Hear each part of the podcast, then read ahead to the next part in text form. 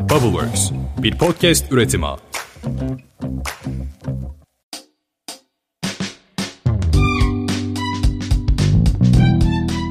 Merhabalar, Podcast Boşler'in 48. bölümüne hoş geldiniz. Ben Seha. Ben de Atakan. Bugün Kovan kurucu ortakları Mert Melekşe ve Arman Kayhan konuğumuz. Hatta yine konuğumuz diyebilirim. Çünkü Boş İşler dinleyicileri Kovan'ı çok yakından tanıyor. İki yıl önce de Mert ve Arman'ı tekrar Boş İşler'de ağırlamıştık. Bugün de aslında çok güzel bir vesileyle hatta gece operasyonuyla bu bölümü çekiyoruz. Hem Kovan'ın aldığı yeni yatırımı hem de gelecek planlarını konuşacağız. Daha da fazla spoiler vermek istemiyorum ve topu size atıyorum dostlar. Nasıl oldu da bir anda buraya geldik? Ne yapıyoruz şu anda? Selam herkese. Bak güzel oldu. Saat şu an kayda geçsin diye söylüyorum. 10'a 12 var. Hemen hızlı operasyonla yeni yayına başlamadan önce hemen bizi aldılar, ağırladılar. Çok teşekkürler. Ya girişimci atiktir diyebilir miyiz? Diyebiliriz evet. Ve sanırım girişimci uyumuyor da diyebiliriz. Çünkü devam edecek gibi duruyor bu kanal. Evet maalesef. maalesef değildi. Biz buyuz. Keyifle uykusuz kalıyoruz. Beyler hoş geldiniz tekrardan. Dostlar bizi yine böyle gururlandırdığınız, başarınızla çok böyle mutlu olduğumuz güzel haberleriniz var. O yüzden yani değil böyle saat işte 10'a 12 varken 2'de 3'te 1'de de çekerdik yani. Bu haberi böyle paylaşmak bizim için çok büyük bir mutluluk, çok da önemli bir değeri var yani. Evet, evet kesinlikle. Böyle dinleyicilerimize, daha önceki bölüm dinlememiş olan dinleyicilerimize de, dinlemiş olanlar için de, girişimcilere de Kovan'ın ne yaptığını hatırlatalım. Çünkü bir önceki bölümde biz gerçekten çok fazla geri bildirim almıştık. Yapay zeka ile ilgili, veri etiketleme ile ilgili, sizin yaptıklarınızla ilgili çok güzel örnekler de anlatmıştınız. Birçok böyle yaza neden olmuştu. Hatta Kovan'da veri etiketleyen bu işler dinleyicisi bile olmuş diye hatırlıyorum. Bu aşamada Kovan'ın ne yaptığını tekrar bize bir hatırlatabilir misiniz? Tabii.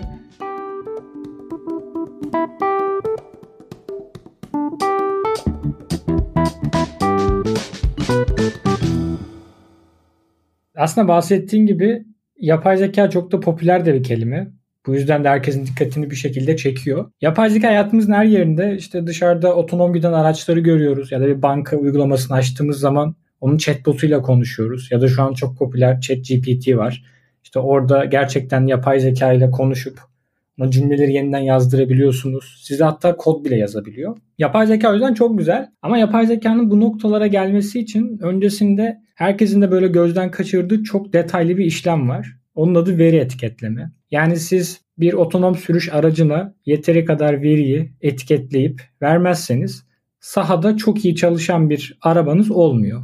Ya da chatbotunuzu eğer çok iyi eğitmezseniz işte bir kullanıcı bankacılık uygulamasından bir şikayet yazdığında ya da bir talep oluşturduğunda doğru yere gidemiyor aslında.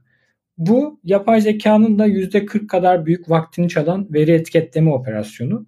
Biz Kovan olarak yapay zeka takımlarının ihtiyaç duyduğu bu veri etiketleme kısmını onlara hız ve kaliteli sağlayan yapay zeka destekli ve kitle kaynaklı bir veri etiketleme servisiyiz aslında. Mert belki sen de bize hani veri etiketlemeden bahsedebilirsin. Ya özetle Arman'a böyle çok ufak bir ekleme. Biz birçoğumuz bunu dinleyenler işte üniversite sınavına girmiştir ya da hazırlanıyordur. Biraz eski günlere gidelim. Oradan bir örnekle devam edelim. Aslında yapay zeka birebir insanın öğrenme patikalarına benzer bir yol izliyor diyebiliriz. Tamamen aynı değil ama böyle açıklayabiliriz o durumu. Biz nasıl sınava hazırlanıyorken örnek çözümlü soru bankaları çözerdik eskiden. Atakan Seha hatırlarsınız belki. İşte kümelerde çıkmış sorular çözerdik. Sonra cevaplarına bakardı doğru mu çözmüşüm diye. Bunu neden yapıyorduk? Çünkü sınava girdiğimizde benzer soruyu gördüğümüz zaman geçmişte ona benzer bir soruyu çözdüğümü hatırlıyorum ve diyorum ki ya evet ben bunu daha önce çözmüştüm. İşte bizim kovan olarak yaptığımız işlem de bu. Biz kovan olarak yapay zeka hayata başladığında, fonksiyoneli neyse ona uygun işleme başladığında geçmişten de öğrendiği bilgi birikimine bakarak karar versin istiyoruz ve bunu veri etiketlemeyle sağlıyoruz. Nasıl örnek verebilirim? Bir otonom sürüş sistemi düşünün. Otonom sürüşlü arabasına biz diyoruz ki işte araba gördüğünde arabayı takip mesafeni koru. Kırmızı ışık gördüğün zaman dur.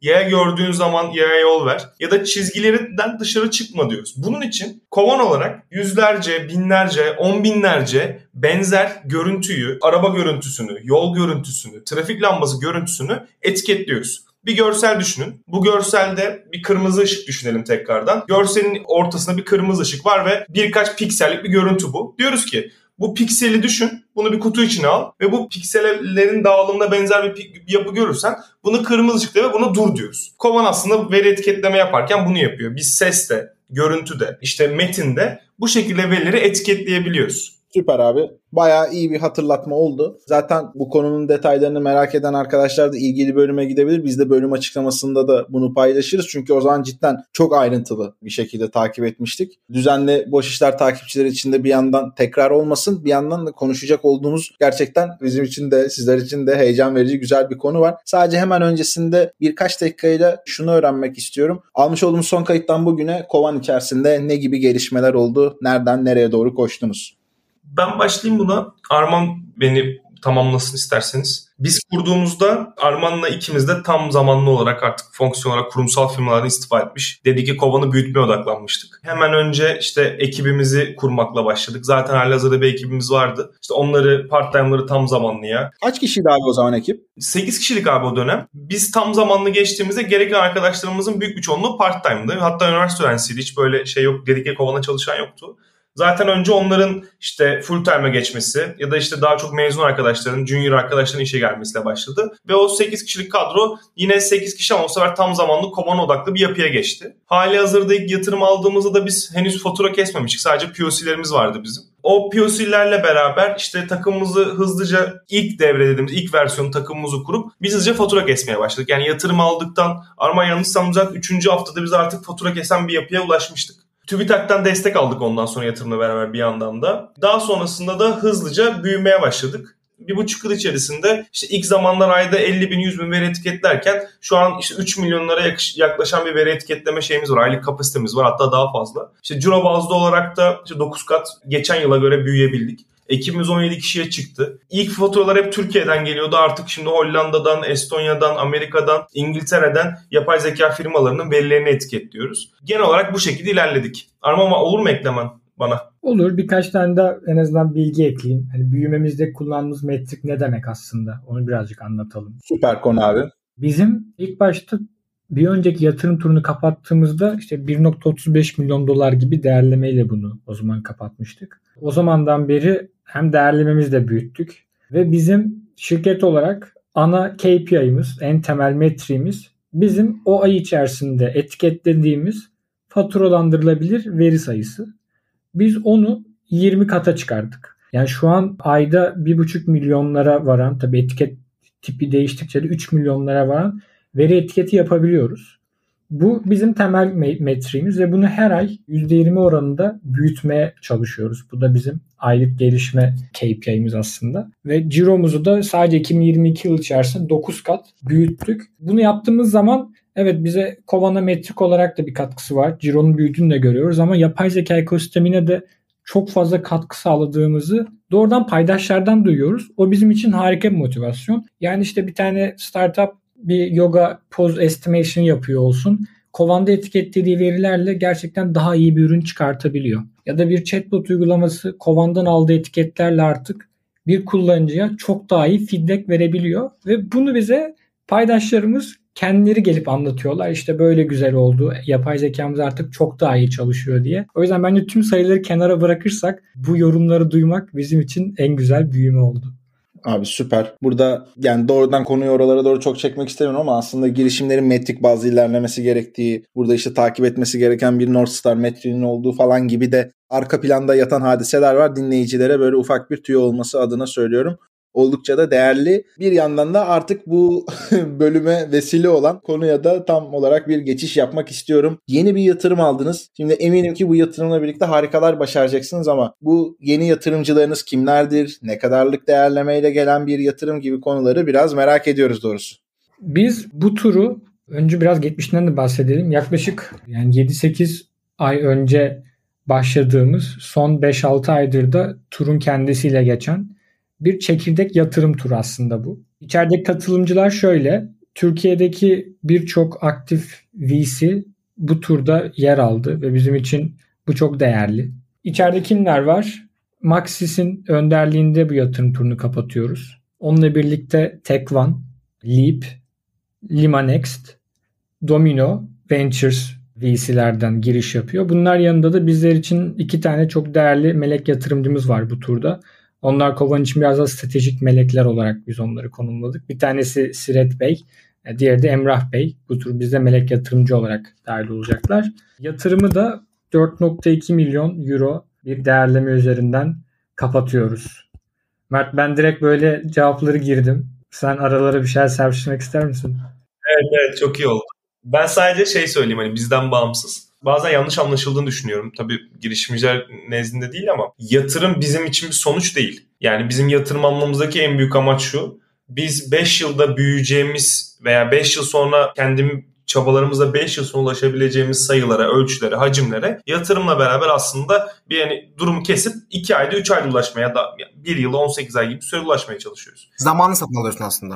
Evet, evet zaman satın alıyorum. Bunun karşılığında işte ben seyrederek yeni ortaklar elde etmiş oluyorum. Bu ortaklar sadece nakdi destek de yapmıyor. Çok değerli ortaklarımız var. Arman sahibi zaten. İşte İş Bankası'nın Maxisi var. Bizim hem müşterimiz hem World Cup'tan bizi işte hızlan programlarına alan firma. İşte Tek One var. Daha yatırım yapmadan bize müşteri getirebilecek kadar bu konuda bize sahip çıkan, destekleyen. Daha daha hiç sözleşme imzalanmamış. Hemen bu konuda desteklemeye başladılar. Domina keza öyle. İşte Lima var. Kendi portföyünü açan, mentörlük veren bize. Chuchai var. Amerika'da bir yapay zeka firması zaten biliyorsunuzdur Chuchu. Chuchai'ın yönetim kurulunda işte kurucu ortakları bizi gördüler. Biz onlar için çalıştık ve fark ettiler ki iyi bir çözüm sunuyoruz. Dediler biz size yatırım da yapmak istiyoruz. Siz iyi bir startupsınız. Ya bunlar aslında bizim yatırımımızdaki en büyük havadisler. Rakamları Arman zaten anlattı ama ben ufak böyle bir girmek istedim araya. Abi kesinlikle. Ya bu arada şey dediğine çok fazla katılıyorum. Yatırım tabii çok büyük bir başarı. Bunu böyle e, başarıyla alakalı da bir böyle karşılaştırma yapılmak için de kullanılabiliyor. Bazen yanlış olabiliyor. Ancak dediğin gibi gerçekten bir sonuç değil. Aslında bizim en çok heyecanlandığımız kısım bir şeylerin başlangıcı ve oradaki zamanı satın almanın başlangıcı olduğu için de çok daha böyle kısa sürede yapılabilecek çok fazla aksiyonu aslında ifade ediyor. En çok heyecanlandığımız konu bu gerçekten. Ve burada da işte Kovan bu yatırımla birlikte neler yapacak? İlerleyen süreçlerde biz Kovan'dan nasıl haberler duyacağız? Sıradaki hedefler neler diye de bir aslında soru sormak istiyorum size.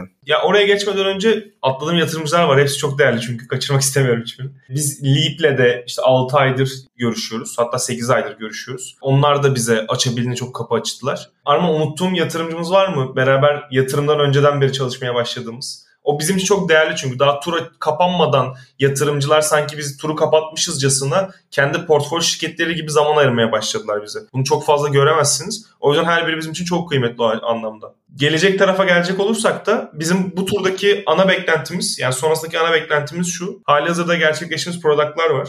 O ürünlerin daha yaygınlaştırılması, geliştirilmesi, onlarla hali hazırda hayalini kurduğumuz seviyeye getirmeye çalışacağız. O yüzden de işte takımımızı güçlendireceğiz. Yeni arkadaşları ekibimize alacağız. Halihazırda takımın huzurunu, refahını sağlayacak geliştirmeler yapmaya çalışacağız. Onun dışında da Kovan Ano'da daha çok Avrupa'daki yapay zeka firmalarının veri etiketleme ihtiyaçlarını çözmek. Orası için de buradaki kazandığımız gelirin aldığımız yatırımın oraya bir ciddi bir yatırım olacak. Oradaki daha çok etkinliklerde olacağız. Daha fazla işte potansiyel işbirlik yapabileceğimiz firmalara ulaşmak için kullanacağız. Ve yani 20. ayın 18. ayın sonunda hali hazırda bizim kendi açımızda bir hedefimiz var tutmaya çalıştığımız. O hedefe ulaşmaya çalışacağız. Yatırımı da o yüzden aldık zaten. Yani Kovan'ı daha çok Avrupa piyasasında göreceksiniz bu turdan sonra. Avrupa'ya yolunuz düşerse önümüzdeki aylarda kovanı bulun arkadaşlar. Zaten Arman önden adımını da attı. Estonya'da artık yaşıyor kendisi. Biz de bir noktada belki yollarımız kesişir diyorum orada da aynı şekilde. Tabii tabii Atakan. Sizi bekliyoruz oraya. İnşallah. O kanat gelecek bir kovan var artık. Eyvallah. Güven verici abi. ben birkaç tane de ekleme yapayım mı gelecek kısmına? Öyle birleştirelim. Mert zaten şeyden bahsetti. Bu yatırım türüyle birlikte Avrupa'ya gitmek istediğimizden. Onun background'unu da biraz anlatalım. Hikaye daha güzel tamamlanmış olur. Biz zaten son 6 aydan beri hatta bu yılın başından beri Avrupa'da birçok farklı ülkede testler yapıyorduk. İşte Hollanda bunlardan biriydi. Diğeri UK'deki ülkeler. Nordikleri, Almanya'yı, Belçika'yı zaten deniyorduk. O yüzden biz ilk müşterilerimizi hali hazırda kazandık zaten Avrupa'da. Şu anda yani 35'e yakın firmaya ayrı ayrı hizmet verebildik. Bundan sonraki amacımız Avrupa yapay zeka pazarında gerçekten veri etiketleme konu olduğunda o kilit ismin Kovan olmasını istiyoruz. Yani biri Avrupa'da bireysel bir developer da olabilir ya da bir firma da olabilir. Yapay zeka geliştirmek istiyorsa ilk aklına gelen veri etiketleme firmasının Kovan olmasını istiyoruz. En büyük isteğimiz bu aslında. Bunun için de hem takımımızı biraz daha genişleteceğiz. Productlarımız zaten hali hazırda servis veriyorlar. Ama onları pazarlara uyarlarken ekleyeceğimiz yeni yeni özelliklerimiz olacak. O yüzden bunun için hem heyecanlıyız hem de oradaki kilit isim olma hedefi bizi gerçekten çok canlı tutuyor. Umarım işte bir sonraki podcast'imizde evet bakın Avrupa'da kilit isim olduk diyebiliriz size. Siz de hatırlatın lütfen oldu mu diye. Hiç kaçırmayız ondan yana şüphen olmasın. Bir yandan inşallah o kaydı da böyle İngilizce Bubbleworks'ün de böyle yurt dışına Avrupa'ya açıldığı İngilizce bir girişimcilik odaklı kanalın olduğu bir platformda alıyor oluruz inşallah diye de ben de ayrıca bir temennimi ve minik bir tüyomu da şey yapmış olayım, belirtmiş olayım bu vesileyle. Dua ediyoruz Atakan. Aynen. Bunun için bekledik. Ben şeyi düşündüm de bir an. Ondan böyle o anı mı hayal ettin abi? Aynen abi. Mesela düşündüm mesela. Bir de nedense yurt dışındayız yani. Mesela Türkiye'de de yapabiliriz şu İngilizce podcast'i ya. Hala demek ki kafamız şey, fiziki çalışıyor yani. Nedense mesela İstanbul'da şu an bir yere gelmedik. Herkes evinden bağlanıyor podcast'te. Şey bu e, yayına. Ama nedense Londra'da dördümüzün bir araya gelip podcast yaptığını düşündüm bir anda veya Amsterdam'da. Niye dedim sonra evimden bağlanmadım ben gene. Onu düşünürken sessizlik Arman Mert neler yaşıyor abi iki dakikada kendi içinde? Bence gerçekten fark ediyor bu arada. Biz burada toplansak Levent'te bir yerde İngilizce konuşalım diye bence olmaz ama yurt dışında olunca bir şekilde itiyor insan. Türkçe konuşasın gelmiyor bu sefer de. O yüzden aslında kafaların orada olması daha iyi olabilir bence podcast için. Sizi var o kadar çok tebrik ediyorum ki hayali aldınız, gerçekleştirdik ve üzerine gerçek şeyler konuşuyoruz. Ya yani. sen gaza gelme. O adamlarda alışkanlık olmuş. Bize de bir şeyler satmaya çalışıyorlar oğlum. Bak yanlışlıkla burada veri etiketlemeyle ile ilgili hizmet alacağız haberin yok ha. Durduk yere başımıza iş açacaksın. Neyse ben başımıza bir iş gelmeden bir yandan da bu ara bölümü de e, aslında çok da böyle uzatmadan son bir iki şey sormak istiyorum size. Çok böyle klasiktir. İşte yatırım turunda olan, olacak olan girişimcilere neler tavsiye edersiniz? Bu süreç nasıl yönetilmeli? Yatırımcıya ikna sanat falan gibi böyle klasikleşmiş hikayeler vardı. Normalde çok girmek istemiyoruz veya işte çok böyle yüksek hacimlerde bir şey olduysa veya aynı sizde olduğu gibi daha böyle çok taze kapanmış olan bir süreç varsa bu yorumları almak bence daha bir değerli oluyor. Çünkü doğrudan aslında yoğun bir emeğin içerisinden çıkmış oluyorsunuz. Hatta çıkma da diyemeyiz. Halen daha devam eden ve işte bu yatırımla gelen başka şeyler oluyor. Bir diğer sizin tarafınızdaki değer de bence şurada. Girişimler bir şekilde ilk yatırımını alabilir. Bir hayali satarsın ve senin o hayaline inanacak olan bir şekilde bir yatırımcı bulursun. O da seninle beraber yürür bu yolda. Ama bunu artık o koşma mertebesine taşımak, bir üst lige doğru çıkarma yolculuğuna girmek herkesin harcı değil. Bunu eğri oturup doğru konuşmak lazım. Siz de bunu başarmış iki girişimcisiniz. Çok da güzel bir şekilde bunu yürütüyorsunuz. O yüzden şöyle bir geçirdiğiniz birkaç aya baktığınızda bir yandan ekibin büyümesi, bir yandan globale açılma, bir yandan o yeni yatırım sürecini yürütme falan gibi şeylere bakarken bunu overall'da şu anda yürüten veya yürütme aşamasına girmek üzere olan girişimcilere neler tavsiye edersiniz? El kaldırdım bu sefer cevap Böyle şeylere gerek yok ya Aa, burada. Özelliği deneyim istedim de. Abi bir de o kadar kullanmıyoruz ki Arman el kaldırdı kimsenin haberi yok Arman söylemedi. Ben bir şey söyleyeyim mi? İçimden dedim ki Arman herhalde bu tool'u deneyimlemek istedi. Yani teknik tarafı çalıştı ve başka yerlerini kontrol ediyor falan. O arada öyle bir şey yaptı diye düşündüm. Tam olarak öyle dedim. El kaldırınca acaba nasıl bildirim gidiyor size falan diye.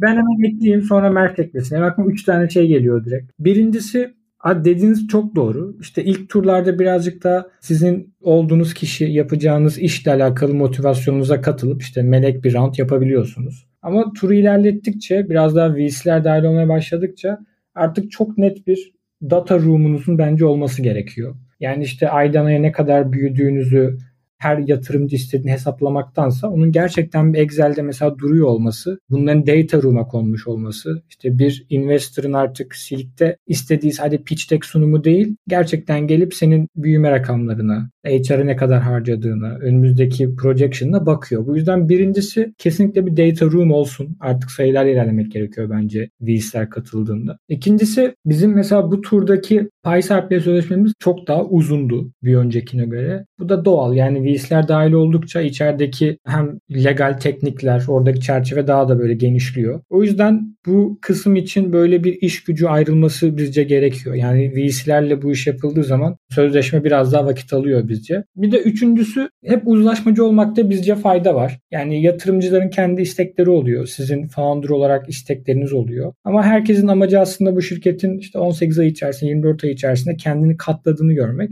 O yüzden işte uzlaşmacı bir tavır sergileyip maddelerde hem fikir kalmak. Bu süreci bizce çok hızlandırıyor. Bu üçünü sayabilirim. Yani bir data room olsun. iki VC'lerle devam ederken legal tarafa daha detaylı bakacak bir iş gücü ayırmak. Üçüncüsü de uzlaşmacı olmak. Bütün yatırımdaki partileri çok iyi dinlemek. Evet bu üçü. Birkaç ek de ben yapayım izninizle. Birincisi dürüstlük çok kritik yatırımcıya. Yani bir tabir var ya bunu geçen programda da konuşmuştuk galiba ama gene aynı yerdeyiz sanırım. İşte fake it until you make it yani hani bunu müşteriye yaparsın keza anlarım ama bu yatırımcı yapılacak bir şey değil. Çünkü artık takımına yeni birini alıyorsun. Ve yalanlarla kurulu bir yatırım turunun sonunda parayı aldıktan sonra iş başlamıyor. Bu yeni yeniden başlıyor. Yatırım aslında bir başlangıç. Yeni bir evliliğe başlıyorsun. Ve yalanlarla başlayınca o evliliğe tahmin ettiğiniz gibi çok kötü ilerliyor. O yüzden elinizde ne var ne yok neyi yapabiliyorsunuz. Değerlerimiz az olabilir. Yatırımcının ilgisi olmayabilir artık siz bu durumdan sonra ama açık açık söylenmeli eldeki her şey. Bu da tabii veriyle yapılmalı. Yani kafamıza göre bir sayılar söyleyemeyiz ya da yok diyemeyiz. Yoksa niye yok? Bunların hepsinin temeli oturmalı. Onun dışında bir yatırım turu ortalama 4 ay 5 ay sürüyor Türkiye'de. İyi yatırım turları ancak işte 3,5-4 ayda bitiyor. Bu turu hızlı bitirmek istiyorsanız muhakkak yatırımcıyla daha önce çeşitli görüşmeler yapıyor olmanız lazım. Yani bir yatırım kararı 6. 7. toplantıda veriliyor aşağı yukarı. Hani bunu 3'e indirmenin 2'ye indirmenin en makul yolu onlarla 6 ay önce görüşüp sürekli follow-up mailler atmanız. Sürekli arada toplantılar yapmanız. O yüzden sürekli bir görüşmek gerekiyor yatırımcılarla. Turda olsanız da olmasanız da görüşmeniz gerekiyor. Şu da çok kritik. Bu hani biraz da işte şu an girişimciyi koruyacak bir şey söyleyeceğim belki ama yatırımcılarınız her ne kadar kendi alanında uzman olsalar da, başarılı yatırımcılar olsalar da sizin işinizi sizden daha iyi bilemezler core işinizi. Ama bir işi nasıl büyüteceğini ya da o işi nasıl büyütemeyeceğini, o iş ne zaman batıyor, batmıyor bu konuda sizden daha tecrübeli olabilirler. Çünkü onlar daha önce işte binlerce girişim görmüşlerdir. Kendi portfolyolarında onlarca girişim batmıştır. İşte exitleri de görmüşlerdir. Kurucu ortaklar arasındaki çekişmeyi fark etmişlerdir. Ekip büyütürken yaşanan sıkıntıları görmüşlerdir. Bu konuda size gelen yorumlar genelde kıymetli oluyor. Çünkü zaten görmüşler ama core business sizin. Yani veri etiketlemeyi biz biliyoruz. Bizim yıllarımız geçiyor veri etiketleme konusunda. 2019'un sonundan beri biz Arman'da bu konuda çalışıyoruz. Bizim veri etiketlemenin büyük potansiyelli olduğunu anlamamız işte onlarca yapay zeka mühendisiyle bir araya gelip konuşmakla, onlara işte funnel gibi soruları sormakla, AB testleri yapmakla geçti. Artık biz bu konunun nereye varabileceğini tahmin de edebiliyoruz. Ama tabii yatırımcının böyle bir beklentisi yok. Zaten hani o bilmek istemiyor zaten onu. Zaten yapmak istese oturur kendisi yapar, yatırımcı olmaz. O core business'ı yönetmeye bence izin vermeyin. Siz yapın yani o işi. Ama onun dışında şirket yönetimi, growth tarafında şirketi büyütmek, ekip içindeki sorunlar, yeni yatırım strateji konusunda onlar sizin için büyük mentorlar. Bunları dikkate almak gerekiyor bence bir yatırım turuna gittiğinde. Bir de her girişimde her yatırımcı birbirine uymuyor. Bu sadece parayla alakalı değil. Mesela donanım odaklı yatırımlar yapan girişim şey yatırım grubu varsa ve siz de SaaS startup'ıysanız o firmanın size para vermekten daha fazla faydası olmayabilir. Size yatırımcı getiremeyebilir. Çünkü devam yatırımları yaptığı şöyle işte 20 tane startup vardı. 18'i donanım odaklıdır. 2 tanesi yatırımdır. Devam yatırım yapmak için kendi 18 yatırımının yatırımının arasında diğer yatırımcılara, ortak yatırımcılara bakarlar belki ve onların odak adresi uymayabilir. Pazarı bilmeyebilir. Müşteri ise getiremeyebilir. O yüzden konu sadece para değil. Yatırımcı bize follow up mail şey yapacak mı? Devam yatırım yapacak mı? Bana müşteri getirebilecek mi? Yeni yatırımcı getirebilecek mi? Ekibimin ihtiyacı olduğunu farz ettiğim, fark ettiğim pozisyonlarda bana doğrudan kontak kişileri yaratabilecek mi? Atıyorum bana yeni satışı getirebilecek mi? Bunlar da çok değerli. Ya yani smart money dediğimiz şey gerçekten böyle sadece söz değil. O yüzden onlar kıymetli şeyler. Nasıl gene 3-5 ekleyeceğim diye 5 dakika konuştum. Ya bir şey söyleyeyim mi? Aklımdan tam şunu geçiriyordum. Bu ekipte abi sıkıntı var. Dedik ki 15-20 dakika bölüm yapalım. Olmuş 28 dakika. Daha da aklıma 3-4 soru geliyor. Seha bana yazıyor. Ben ona diyorum ki dur oğlum. O bana diyor ki lan sakin ol falan. Geçiyoruz onları. Ama son klasik bitirişimizi ben yine yapalım diyorum. Seha ne dersin? Orada da ufak bir görüntüyle karşı karşıyayım. Şu anda Podcast Boş İşler'in Instagram hesabını açtım. Bakıyorum tarihe 25 Mayıs 2021. Sevgili Arman ve Mert de burada işte yan yana güzel yakışıklı fotoğrafları var. Mert'in hatırı sayılır seviyede saçları var. Arman'ınki de daha gür gibi falan. Gözde görünüyor değil mi saçlarım o zaman? Ama her zamanki karizma devam ediyor yani. Ondan yana hiçbir sıkıntı yok. Şimdi biliyorsunuz podcast boş işleri bitirirken diyoruz ki biz bu işe girişimcilik boş iştir diye nazire yaparak başladık. Sizce girişimcilik nokta noktadır nasıl doğdururuz? O zaman sorduğumuzda Arman kardeşim demiş ki bildiğini unutup yeniden öğrenebilme serüvenidir. Mert de demiş ki kimsenin yapamayacağı ya da kimsenin yapmak istemediği şeyi yapmaktır. Harika. Bu sözler tarihe geçmiş. Kalplere, gönüllere yazılmış. Tamam. Şimdi buna yenisini söylemek istediğiniz bir şey var mı? Yoksa yok abi bu yine her şeyi cover ediyor. Böyle kalsın mı? Ben aynı kartımı tekrar atma kozumu kullanıyorum ve bir önceki neyse hala aynı. Bildiğini unutup yeniden öğrenebilme serüvenidir. Çünkü bu serüven de öğrenme yolculuğunda devam ediyor. Evet evet devam. Yani Preseed'de bambaşka iki insandık biz Mert'le birlikte. Aradan 18 ay geçti. Biz de değiştik. Şirket de bizle birlikte evrildi. İşte bu turdan sonra işte Avrupa'ya doğru yürürken eminiz çok daha fazla. Şirket değişecek, yaşadığımız tecrübeler değişecek. O yüzden öğrenme serüveninin hala arkasındayım ve başka bir söz eklemiyorum bunun üstüne. Arman emin misin?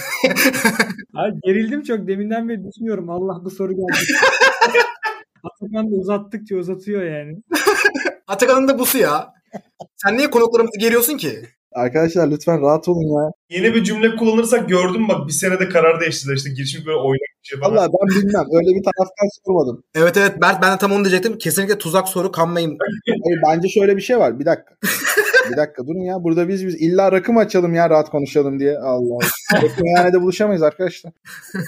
şöyle bir şey var. Bildiğini unutup yeniden öğrenebilme serüvenidir. Yani bunu yeniden söylemek de onu destekleyen bir şey olabilirdi. Yani Arman öyle bir şey söylemiş ki nereden tutsan oluyor yani. O yüzden Arman ne dese doğru. Şimdi gelelim Mert'e.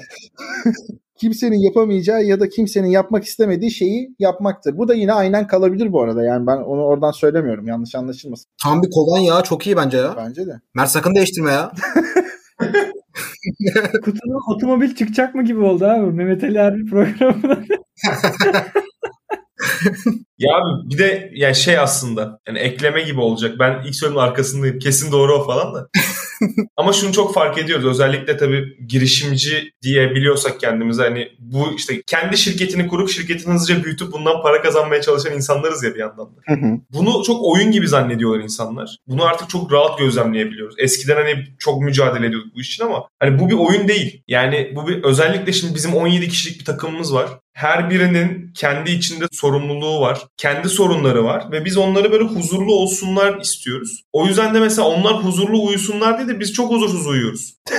ya özetle girişimcilik bir oyun değil. Etrafına değer üretmek isteyen, etrafını ışık saçmaya çalışan insanların sorumluluğa ve kafasının taşının altına kafasını sokması şu an. Bulunduğum konum bu. Hissettiğim şey bu yani. Yine ama aynı yere geliyor. Kimsenin yapmak istemediği ve kimse yapamayacağı şeyleri yapıyorsun. Ama artık burada ekstra bir değer faktörü de var. Yani çevremizdeki ya da toplumumuzdaki ya da daha da böyle vizyoner bakalım. Dünyamızdaki insanların hayatını daha iyiye getirmek için, onları huzurlu hale getirmek için biz huzursuz olarak işte taşın altına kafamızı sokuyoruz şu an. Huzursuzluğun altı aslında o kadar dolu ki gerçekten biz boş işlerde girişimciliğin övdüğümüz bir şey değil girişimcilik. Çok keyifli. Bir kez daha bir iş yapsam yine girişimci olurum. Yine bir şey kurmaya çalışırım. Bundan vazgeçemiyoruz. Yapımız bu. Ama Mert'in bahsettiği huzursuzluk, o işin zor tarafı sevgili dinleyicilerimize sesleniyorum buradan. Gerçekten çok zor bir şey. Bunu böyle bağırmak falan istiyorum bazen. Ne kadar zor bir şey olduğunu. Ben aynı zamanda da yani Kovan'la ilgili de şöyle bir şey söylemek istiyorum. Biz de Bubbleworks işte Estonya'da kurduk. Şimdi burada konuştuğumuz genel girişimcilik kalıplarının dışında gerçek anlamda da çok fazla şey biz Kovan'dan öğreniyoruz bu arada. Kendi yaşadığımız sıkıntıları işte şirketin Estonya'da kurulmuş olmasıyla ilgili onların know-how'ını çok fazla kullanıyoruz. Sağ olsunlar bize de bütün bu yoğunlukları içerisinde yardımcı oluyorlar. Onun için de ayrıca teşekkür etmek istedim. Aynen. Mert'le Arman'a mesaj atıyoruz. Kanka arada arada 8 tane toplantım var ama dur bir 15 dakika orada bir boşluk vardı onu ayırayım diyorlar sağ olsunlar. Valla çok teşekkür ederiz. Sözü daha fazla uzatmayalım dedikçe de uzatıyoruz. O yüzden bir keskin bitirişe ihtiyaç var gibi. Ben dostlar sizin bu güzel haberinizin çok çok daha güzel başka haberlere gebe olan bir yolculuğu aslında desteklediğini düşünüyorum. Bunun heyecanını da mutluluğunu da tamamen gönlümden paylaşıyorum. Aynı zamanda burada hem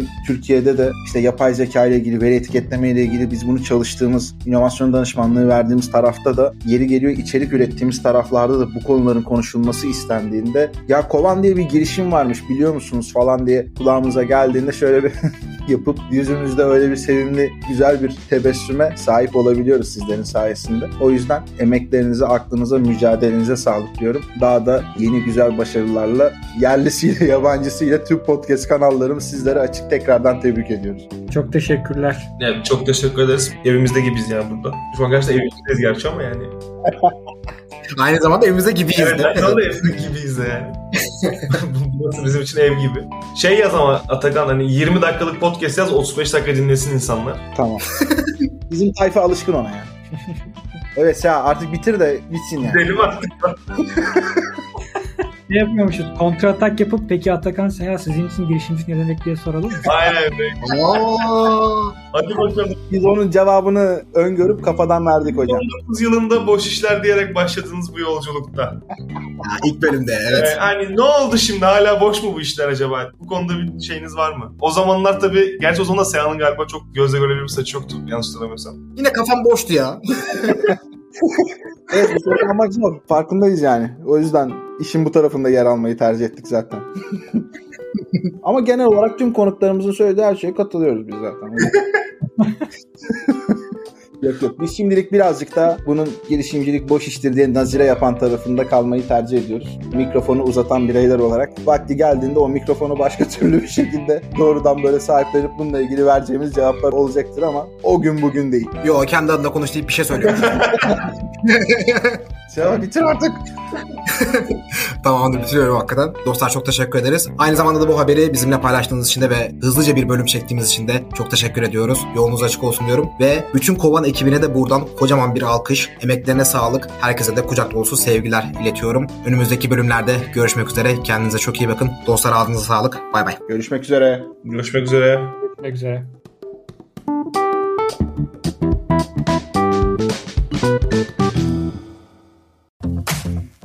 Bubbleworks, bir podcast üretimi.